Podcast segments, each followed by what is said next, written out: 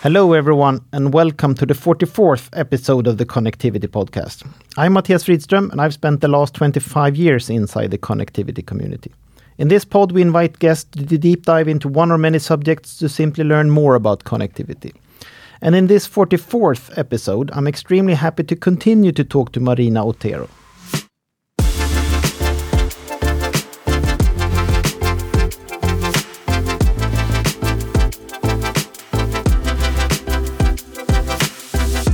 Is it very important for governments to be involved when data centers are built, or do you believe that the private market could build their own data centers and that will handle everything, or should there be a combination? Have you seen any trends in the places you've looked at in terms of government involvement versus private investment? Oh, my experience uh, has been that um, government has been quite flexible, let's say, mm-hmm. uh, in how on the conditions offered to data centers to be um, come into their lands. So they have created facilities and it's like how make it easy for these companies to, to come. Um, and I understand why, but that's also what happens is that the regulations and the planning around these facilities was not very well developed. In many cases was not developed at all. So there was not a vision in relation to how these infrastructures are going to be part or connected to existing ones and and other type of, you know, settlements and organ, uh, organizations of the territory. So I think the, the question is that, yeah, it has been very welcoming by the part of the governments to bring these industries, but now they face the reality that they have somehow to intervene a little bit more because of these conditions that we have been discussing. Um, with popular pressure to actually regulate them. So there is the, for instance, the European Code of Conduct for data centers. There are uh, different conversations happening in countries like the Netherlands about legislation for the construction of data centers. So I think something that before was not so much regulated, in certain places it is being regulated right now. Still, the, the conditions are very different in different countries. Um, but I think there is much more scrutiny over the functioning of data centers. And but I also think that the industry itself is very much aware of the possibilities and challenges. And they are like already looking forward and developing models that makes their operations more sustainable, uh, looking into different ways of refrigeration, um, and looking into different uh, systems for uh, water usage, uh, et cetera. So I think this goes in parallel. All right. Uh, oh, that's good. Um, when I read about you before, I could see that you also spoke about some really cool area. You said that you had some ideas around uh, data centers in space, uh, and you, had, you you talked to some NASA people and so on. Just a flavor of that, you know, what, what is that, and and how could that be something in the future? Do you really believe that? Yeah. So I'm interested in different things. So not only the data centers that are already built, mm. but the ones of the future. So I'm interested in what are the new frontiers for data center design. And I mentioned some of them, like obviously these uh, underwater data centers that are very much a reality. And then now we can go from the bottom of the sea to the depth of the, uh, you know, galaxies, because there are different um industries, uh, in particular, for instance, I've been in connection with people from NASA, but also the uh, company Thales Aletnia, uh, who is working with the European Union to develop a vision for data centers orbiting the Earth. The reason is that um, data centers could harvest uh, solar energy directly. Mm. Um, they can dissipate the surplus heat directly to the cosmos. Mm. They, and uh, you know, they they have like different demands, for instance, that are not affecting in certain ways populations on Earth. So there are certain advantages of having data centers in space. Obviously, there can improve communications for space missions, could harness certain security uh, as well for governments, and but at the same time, they are trying to see what is the balance between these benefits, but also the big amount of energy and resources needed to actually launch those mm-hmm. data centers into space, and how to maintain them, if they will be maintained at all, what is the lifespan of these type of infrastructures. But yeah, in general, there are different people looking into, into these possibilities, but also in others that are equally exciting. For instance, um, if we change the medium of storage, we change completely the architecture of data centers. So I've been looking into people uh, doing research on uh, D N A data storage of fluorescent dye, silica as mediums for uh, storing information. And that is a game changer as well. So that changes the preconception, that idea that we have about a data center, like a box, big box in the middle of, you know, the countryside. Or so that's uh, something that I'm also following, and I'm interested in in exploring it even further.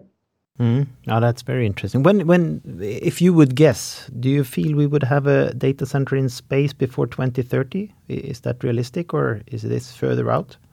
Yeah, I do think, because it's already been tested. I mean, maybe at a smaller scale, but mm. in, uh, let's say infrastructures that are attached to satellites and that are connected to data gathering and processing, that's already happening. And I know there are different companies that are doing some tests. Um, now, a fully operated, operative data center, like, uh, I don't know if uh, if we are going to be there, but uh, prototypes uh, or certain aspects of it will surely be be developed, I guess. Mm-hmm. No, that's good. And and we've heard earlier guests, guests on this podcast that talked about data centers on the moon and, and data centers underwater and so on. And I, I so there are, as you said, you know, there are things being developed as we speak, so... One thing you mentioned earlier on was security, and I guess in a world like today, when when things are, yeah, not going in the best direction, how do you view this? You know, do you feel that the data center owners are thinking more of this than they've done before, or is this something? And now I talk about physical security of the data center. You mentioned in Australia that you have to be respondent for for natural disasters, but do you feel that the other type of security is also on the agenda for data centers? Yeah, well, I mean, something that surprises me, but I have to say I might not be aware of all the concerns, but um, is that despite the fact that we are thinking about digital infrastructure, the physical security, it was a must for data centers. So all these different technologies to filter people inside the data center, from face scans, fingerprints, like uh, security doors, and different, different, like so many types of technologies and filters to prevent that someone who is not part of the data center gets in. And as much as I understand it, uh, I also imagine that the threat of uh, hacking might also come from other realms that are not necessarily breaking into a facility. So uh, I think there's uh, obviously the concern of security, but it's also the way in which clients want to be reassured of the security that the facility provides to their data. And in certain ways, I will claim, and it maybe sounds a little bit uh, provocative, that there is a performance of security. So obviously security is important, but I have the feeling that it's a bit threat- theatrically c- created as well. Mm-hmm. because, yeah, I think it's a form of reassurance for clients, like your data is safe, like so many cages and doors and systems and screens. And I don't know to such extent that's where the security should be. I imagine it, it is, but...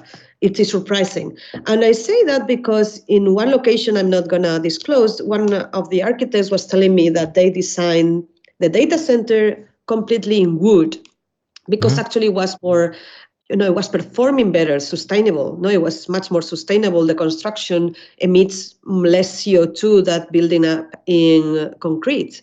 But the client was scared to see the walls of the data centers being made in wood because of fire concerns, which, I mean, is treated wood. It's not, so it's prepared for uh, for these questions.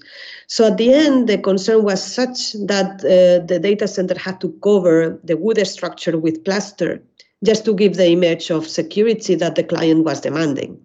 So in certain ways, what I want to say is, obviously security is uh, fundamental, but at the same time, it also prevents, certain ideas about security prevents data centers to advance in certain directions.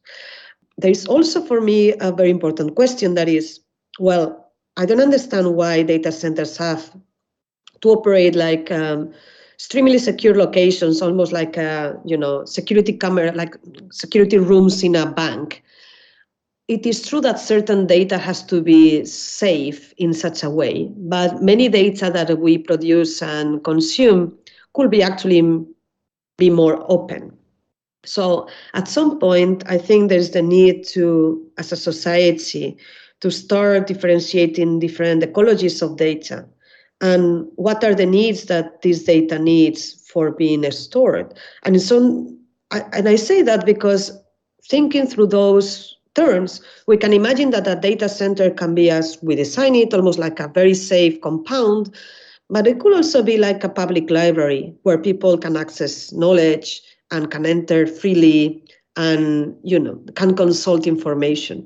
So I, I imagine that there is this debate has to happen in terms of what is the data that is stored in those centers, for whom, what is the, what is the security for, and if all the data has to be secured in such a way, or there are other type of facilities where data can be stored and processed and still Uh, be more friendly and be m- more connected to the everyday life of citizens around the world. Oh, um, I completely agree with you. And I think the criticality of the data is, of course, super important. And, and as you said, you know, we don't need to protect everything the same way. Uh, then we, we would just waste resources on, on things that doesn't need to be protected and the other way around. Very interesting. Sustainability. You mentioned sustainability here, and I guess everyone that you come to will tell you that sustainability is important for them, but do you really feel it is important for them, or they, do they only say that, and in the end, the cost will be the most important factor for building a new data center? Or, or how, how do you view that, you know, when, you, when you've seen so many different oh, well, locations y- now? Yes, yes, it's exactly as you say. Many people that I meet and talk with when I visit data centers, they, off the records, might say that um, at the end, you know, the P R team is very eager to present uh, ideas about sustainability, green energy, and but at the end of the day, what drives the the business is economy. So that's that's the case of many many co-location centers, that they have their statements look better than the actual facilities and what they do. I understand that it takes time to, you know, it's such a big investment to develop a data center, and it's so not so easy to change all the systems and adapt them, but it, it is important to do it. So in many cases, yes, there is a narrative that is a mismatch between the narrative that is projected outside and what happens inside the data center. Although there are certain places in which I do see a genuine care and a genuine interest in implement, uh, implementing different systems that are consuming less energy and less water. So I think it's, it's getting there.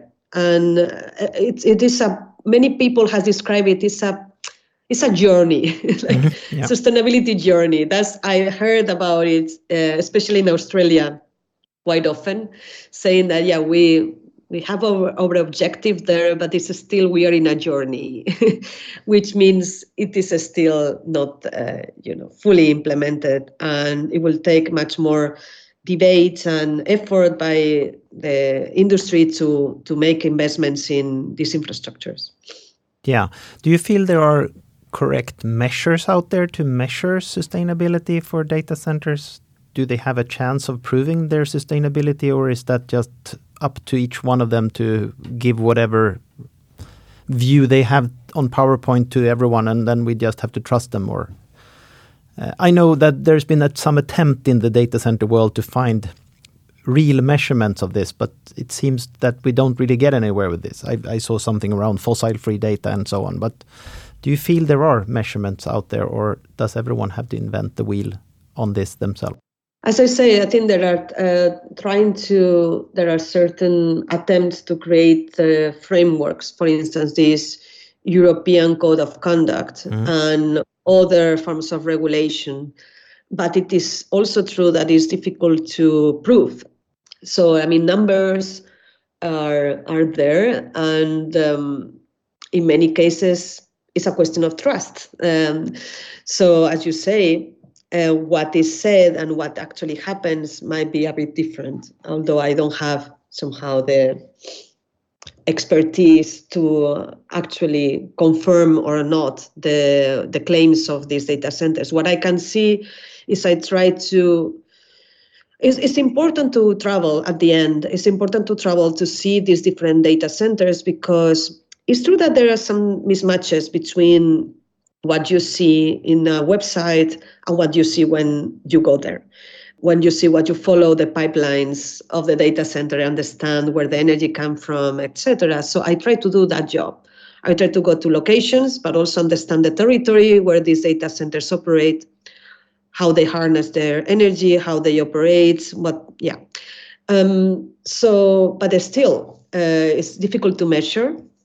Um, and I will say that I've at least I've met a few people who are doing the work, and others that are maybe in a journey.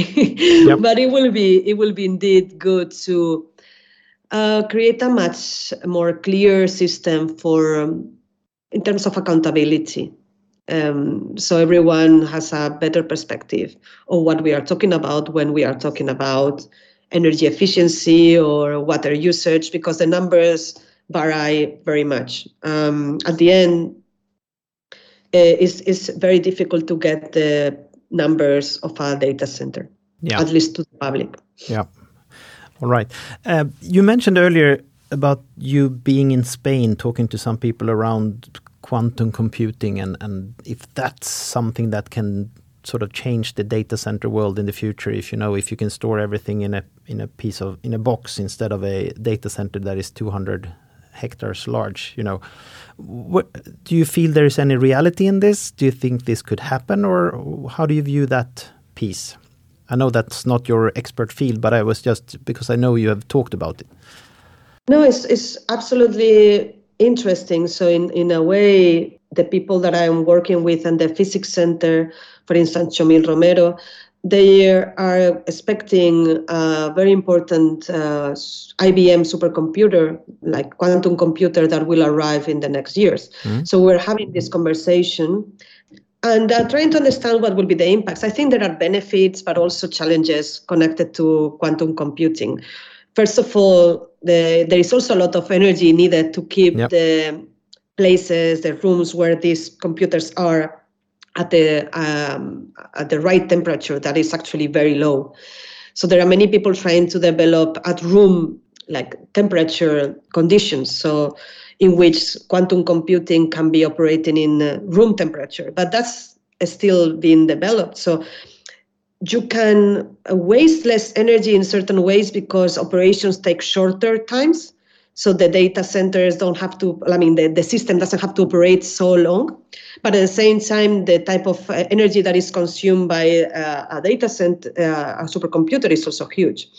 Recently, I was in Los Angeles, and I was with, with uh, an expert on these questions, that is Eric Ostby.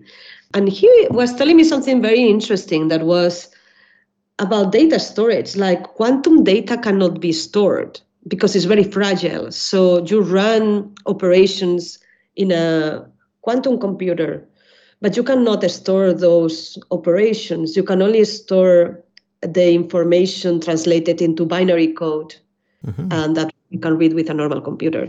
So if you want to do, you cannot trace the entire process made by the quantum computer. You can only repeat the experiment to see if you get the same data. What I found it interesting is that this cap- lack of capacity to store quantum data, and that is so fragile and uh, ephemeral in certain ways, so you cannot grasp it. And ma- it made me think, well, why we are accumulating actually so much information? So many cases we keep and keep on storing information just in case of processes, or, you know, data just in case we need it in the future. And obviously it's an entire resource. It's a new resource that builds up capital. So there are many people interested in accumulating more information because that creates, yeah, it's a currency.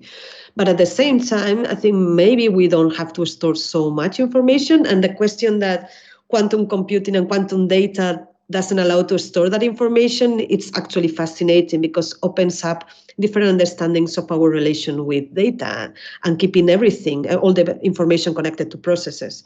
So in, you asked me, I will be much more advocating for uh, storing a bit less, although big corporations are more interested in finding ways to compress information. So instead of deleting information, making it more compact, so we can store more in less space. Whereas I think that we have to have a different conception of our relation with data and be a bit more mindful about what it takes to generate so much information, process it, and so on. So maybe we have to consume less, as we have to consume less in many other fields, you know, of our life. Maybe data is one of these resources that it uh, will be better if we just use less of it. All right, uh, that's that sounds really that's a, that's a really good uh, yeah. I like that uh, conclusion that you've drawn there.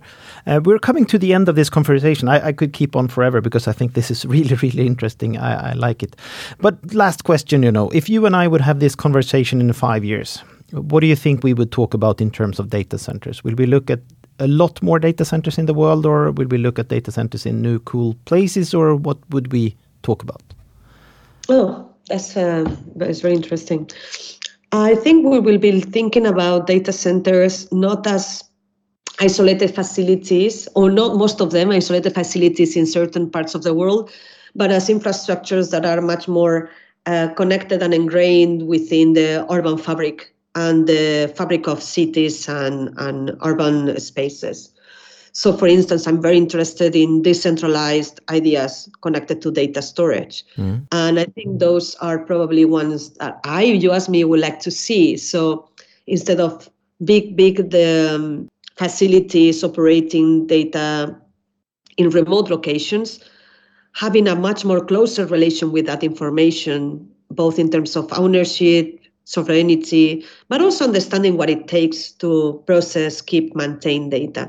So I will say, yeah, decentralized networks of data centers operating at the urban scale. Obviously, it's not the only one. I think at the end, as every technology, there will be a combination of them.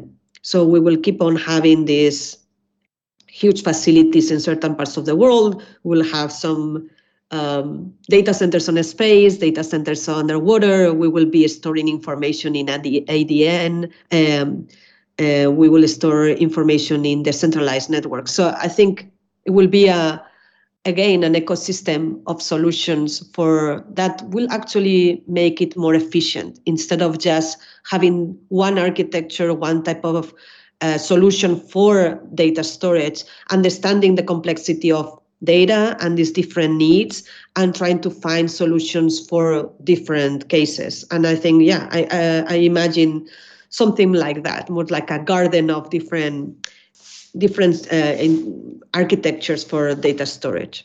All right. I think that was a good conclusion, a garden of different solutions. I think that's that's really... Th- so thank you very much, Marina, for, for joining me on this podcast, and, and great to talk to you. Thank you. Thank you for having me.